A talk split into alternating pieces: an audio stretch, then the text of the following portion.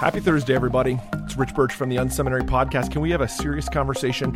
You know, when I get beyond just the kind of initial layers of conversation that I have with church leaders, you know, when we get beyond just the, hey, who's trying to impress who, or when we get down to what actually church leaders worry about, oftentimes, one of the things I hear is finances. Frankly, church leaders uh, are worried of do they have the resources to fund the vision that God's given them. And so we are attacking this issue here in 2020 right off the gate, and I want to help you. We are running, and I got two opportunities I want to talk to you about today before we get into today's podcast. First, uh, we've got a webinar coming up on Tuesday, uh, January 28th. It's called Seven Key Giving Systems for Your Church in 2020. In this, we're going to be answering questions like why your church needs systems to increase giving. We're going to talk about how to quickly get started to encourage generosity, even in this first few months of this year. We're going to give you some next steps towards a fully funded mission, and we're going to give the talk about the latest best practices that we're seeing from fully funded churches. This is going to be a great, great podcast with myself and Brian Dodd, a trusted friend from INJOY Stewardship Solutions. Uh, they're also the po- the podcast sponsor today. INJOY Stewardship Solutions was founded in 1992 by number one leadership expert Dr. John C. Maxwell. This organization helps churches like yours in really raise more resources. And so one of the things they're doing is providing this free webinar for you. And I want you to sign up. Listen, what you want to do is is to uh, check the link in our weekly email that goes out tomorrow uh, or check the link below in this podcast, in the show notes of this podcast to learn more. Uh, or you can just go to helpchurchleaders.com and uh, we'll get you signed up there. Also, uh, if you're interested this year as you look to kind of this coming year, you may be thinking about bigger projects, about ca- funding capital campaigns. I also want you to go to injoystewardship.com forward slash rich. That's injoystewardship.com forward slash rich, because there you're going to find this incredible tool uh, where it talks about how INJOY Stewardship Solutions, how much more INJOY Stewardship Solutions can help you raise towards that big need. All right, friends, I am super pumped about today's episode. I asked some dear friends of mine to help us kick off the year, to be more balanced, to talk about their morning rituals. You're going to love today's episode. Let's go.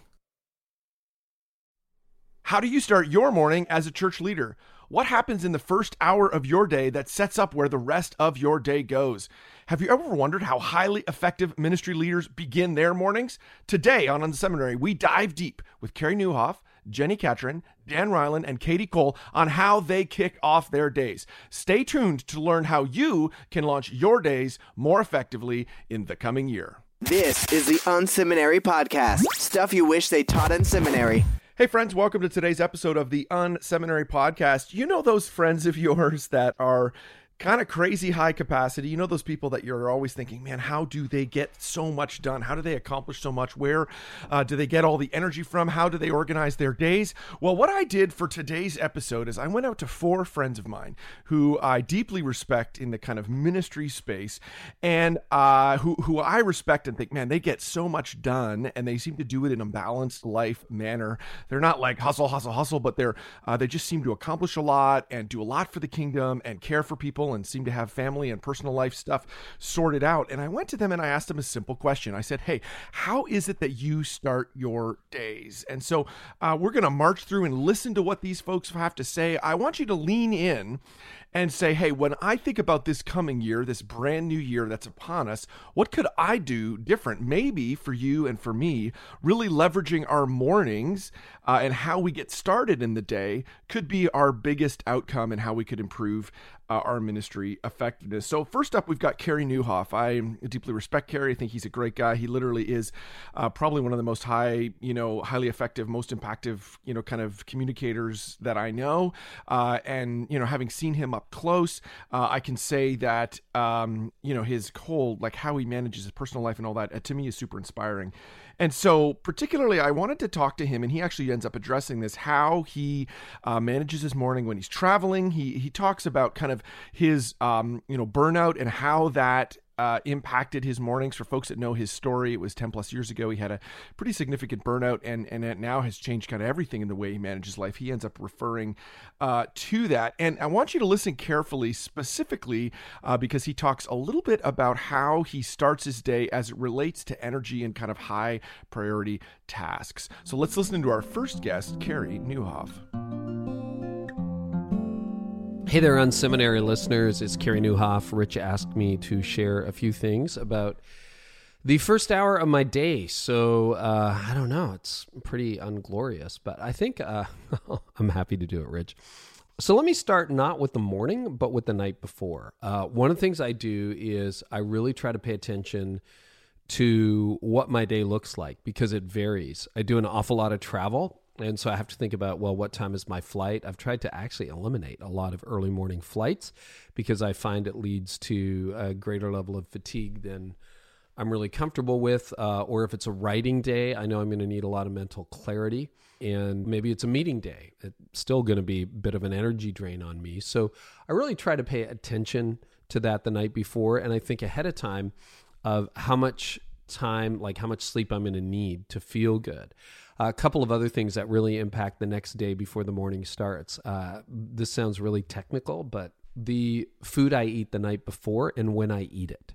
So uh, if I eat late, I don't sleep as well. And I track my sleep through my Apple Watch on something called AutoSleep. It's just an app. I think it's like $5 or something like that. You can use a variety of free apps. Uh, and I know if I just eat too late or if I have a glass of wine or something like that before bed, um, which I rarely do, but if I do, I'm not going to sleep as well. So those are things I really pay attention to. And I am, you know, since I burned out all those years ago, really paying attention to how I manage my energy. Also, I tend not to exercise at night, but if I do, uh, you know, at nine o'clock at night, go for a bike ride or that kind of thing, I don't get as much deep sleep. And so, deep sleep is quality sleep. I try to get at least two hours a night. A good night would be three, you know, an incredible night is four but about 30% of your sleep should be deep sleep if you're going to have a good day the next day. So that's where it starts the night before. And then when I wake up in the morning, uh, I used to set an alarm. I did an interview on my leadership podcast with Larry Osborne where he told me he didn't. I thought I'm going to experiment with that. So these days, unless I have a pressing deadline, I don't set an alarm and I try to let my body determine when I need to wake up. So typically that tends to be when I would normally wake up with an alarm anyway. Uh, but I am sleeping a little bit later sometimes. A normal day would be up between 5:15 and 5:45. Um, some days I get up earlier. Some days, if I'm really tired or coming back from a, a flight the night before, I might sleep until six or six thirty. Then I get up, uh, make a cup of tea. Uh, first thing I do, I don't change, don't shower, head down to my spot, which in the you know place to have quiet space for my devotional time. In the winter, that's in my office, in the basement of our house. In the summer or any decent weather, that'll be outside on the back porch. We live in a pretty private area. And so lots of trees, birds, grass, gardens. It's beautiful.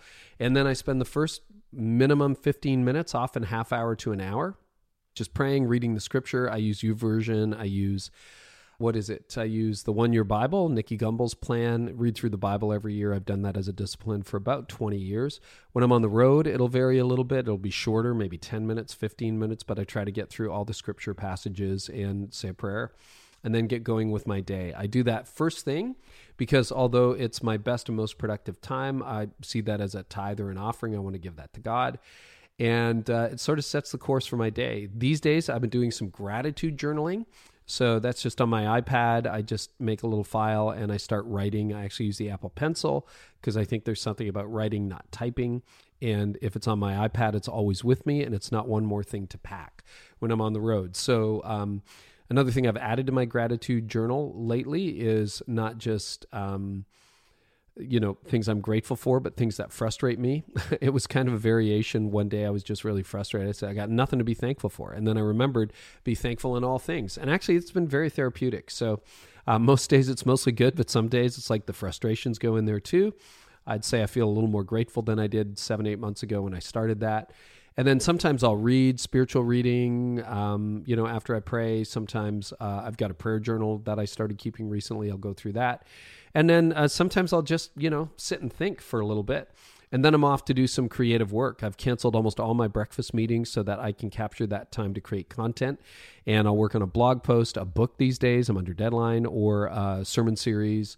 Uh, although I'll be preaching less moving forward, so that. Uh, but it's it, the idea in those first three or four hours is to work on it, not in it. At some point, when I feel like I'm ready for a break, I'll go and grab breakfast, grab a shower. I eat the same thing every morning, so I don't have to think about that.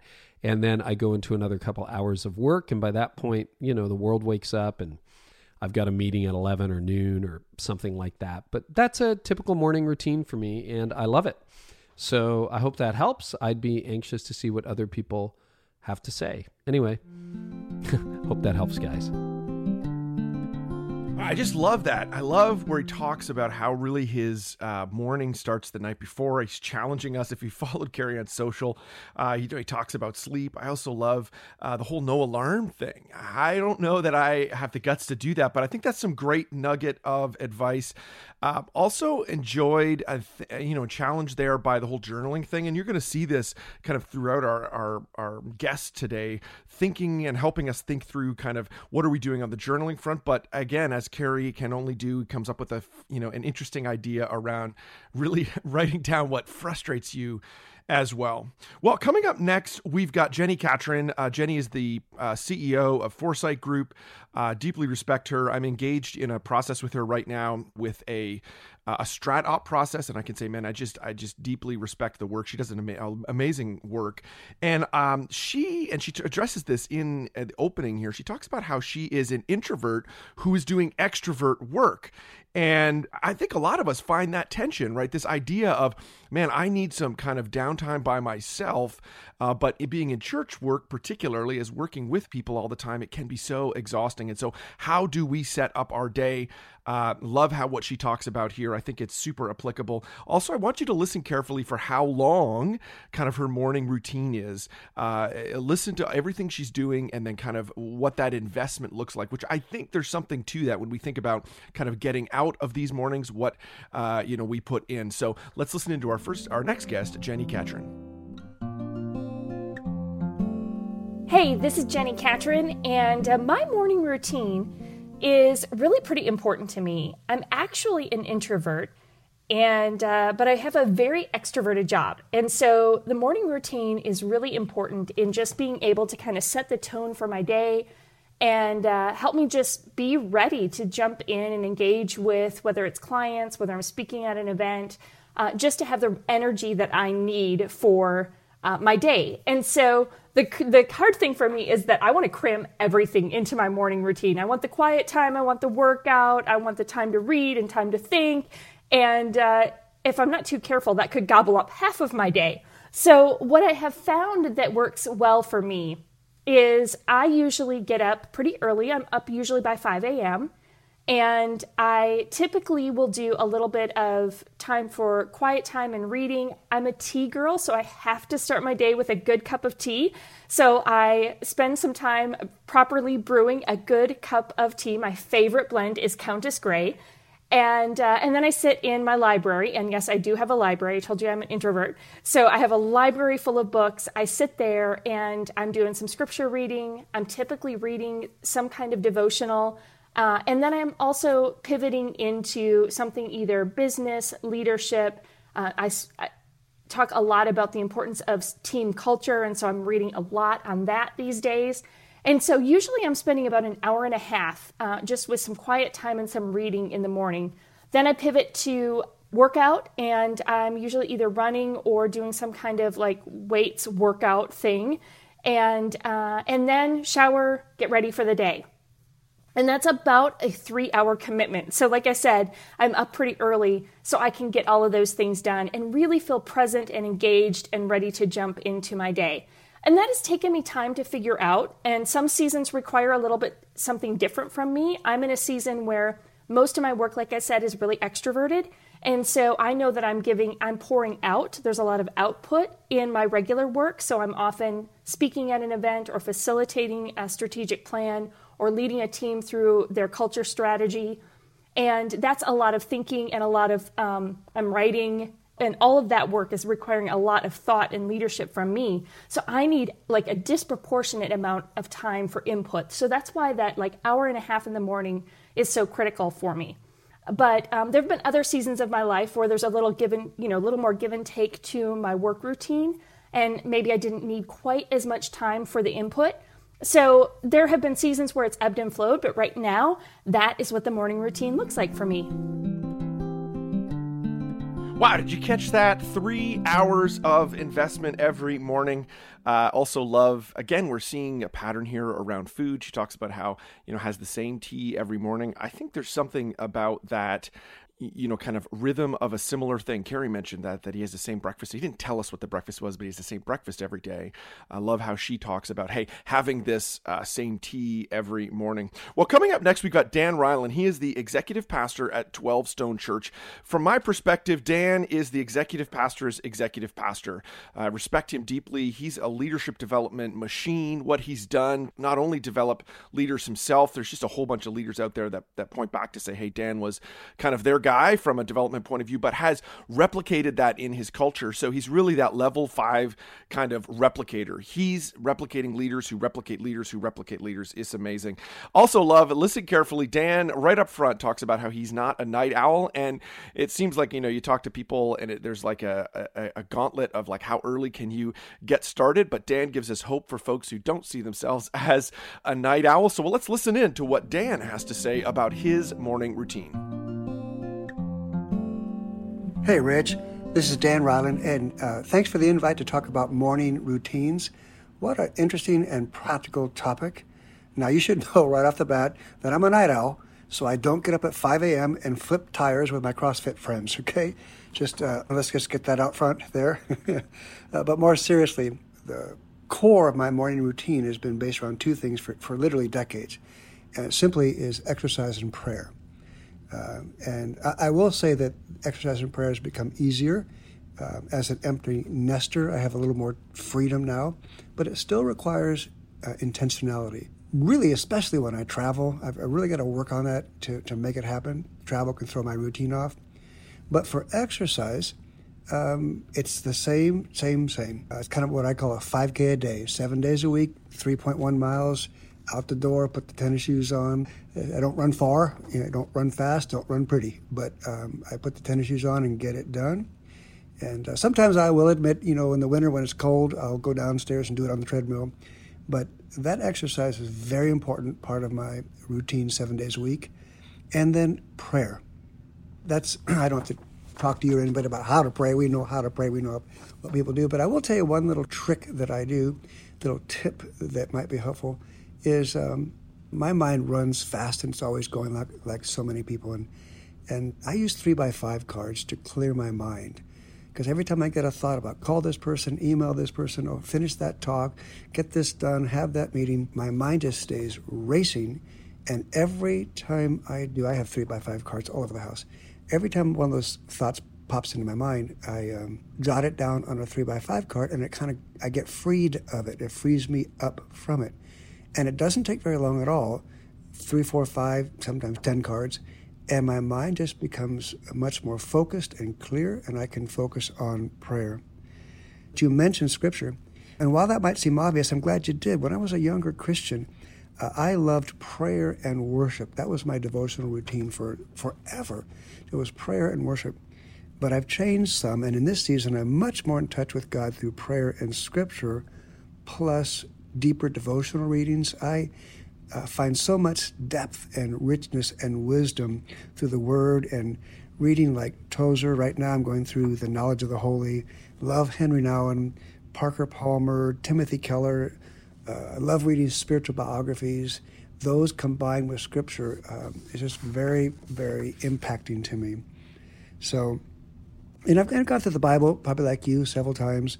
But that's not my goal these days. I, I like moving in groups. I go from Old Testament narratives to, to the epistles, back to the Psalms, back to the Gospels. And, and sometimes I'll, I'll get stuck and obsess in a passage forever, and I love it. And then, of course, once I kind of get through that exercise in prayer, um, you know what life does that emails, meetings, things you got to write, places you got to go, that stuff kicks into high gear, and off I go on the day. There it is. 5K a day, that's great. Love to is like, I don't run sexy. He didn't actually say that. Uh, you know, I just run dirty. Just do it, make it happen. Uh, love that. You know, also, I thought it was interesting um, in Dan's there. There's this whole idea that I do think sometimes we can treat uh, scripture as like a just another checklist to get done. And I love how he's kind of challenging us a little bit on that and saying, "Hey, I, am not trying to get through tons of scripture. That's not my my goal. I'm trying to go deep in what I read, trying to uh, add some more uh, depth to it, which I, I just think is great." All right, well, coming up finally, we have Kadi Cole, who again just deeply respect her, think think the world of her. I think she does um, you know just amazing work in helping organizations and churches. Uh, her her book this this past year, 2019, developing female leaders, I think is a must read for everybody. It's a fantastic. I think the world of her. They just think she's great, and I love listening carefully to things here. First of all, she talks about kind of how this intersects with family, uh, which we no one else has talked about here, but she kind of talks about how that intersects with family, which I think is a good kind of takeaway for all of us. She has a uh, kind of gives a bit of a sweet moment into what the Cole household is like in the morning. Also, uh, listen carefully at the beginning because she talks about the difference that a great morning routine can make. And that's really the heart of why we're doing this particular episode. I want you to go further faster in this coming year. And I think if we leverage on our, our mornings and work harder on this particular piece, I think you and your church will be more effective in this coming year. So listen carefully, particularly in the front end where she talks about the difference that her morning routine has made. Let's listen in to Kadi Cole. Hey, Rich, thanks for asking this great question. I've actually found that uh, the more I work on the predictability of my morning routine, the better I handle sort of the unpredictability of my uh, work life. So it's a great question. And for me, I actually start working on my morning the night before. I like to kind of wrap the day up. I usually like make my coffee set up ahead of time. So I've got that going in the morning when I wake up. I'll do a quick pickup around the house or even if I'm on the road in my hotel room and just sort of make sure sure that things are organized when my mind is still awake and alert so that the morning is peaceful and restful and kind of a God centered start to the day. For me, it's really important that my morning starts hopeful. Uh, and so that's sort of my mode as I get ready the night before. In the morning, though, I wake up pretty early. Usually I wake up a little before my alarm, um, which goes off around 4.30, but I'll usually try to go to bed early enough that I can wake up before my alarm. It took me a while to figure out how much sleep I need at night but I usually need about six hours. And so I time my bedtime so that I'm waking up a bit before my alarm. Um, then I get up. Um, if, usually I'll spend a little time in bed, sort of prayerful, um, a little bit meditative, kind of focusing on God and just trying to get my heart right. I can deal with a lot of anxiety sometimes. If something's really stressing me out, I'll wake up thinking about it. So I try, try to put that in its proper place. I get up, I make myself um, some coffee, I have a big drink of water, trying to just set my body right. Um, and then I do a quiet time. I usually try to give myself about an hour for that space. And I would say in my early walk with the Lord, probably the first 20 years or so, that was a pretty rigid, disciplined system for me. I would say in the last five or 10 years, it's been a lot more flexible. Uh, so I have a lot of freedom in that space to really connect with God in whatever's on my heart for that day. It might be journaling, reading, usually involves scripture scripture but that time is really uh, set aside for that. And I set my alarm for it so that I don't need to worry about what time it is or if I'm gone over or anything like that. And if I have a shorter amount of time, I just set it for a shorter amount. And then I sort of move into family mode. So I still have a teenager at home. So I'll get up and make him lunch, make sure he's up and going, which he's usually pretty good about that. And then our family usually meets for prayer time around 6:15 right before my son heads off for school in the morning. That's a really great way for us to kind of all connect and sort of get started on on the right foot.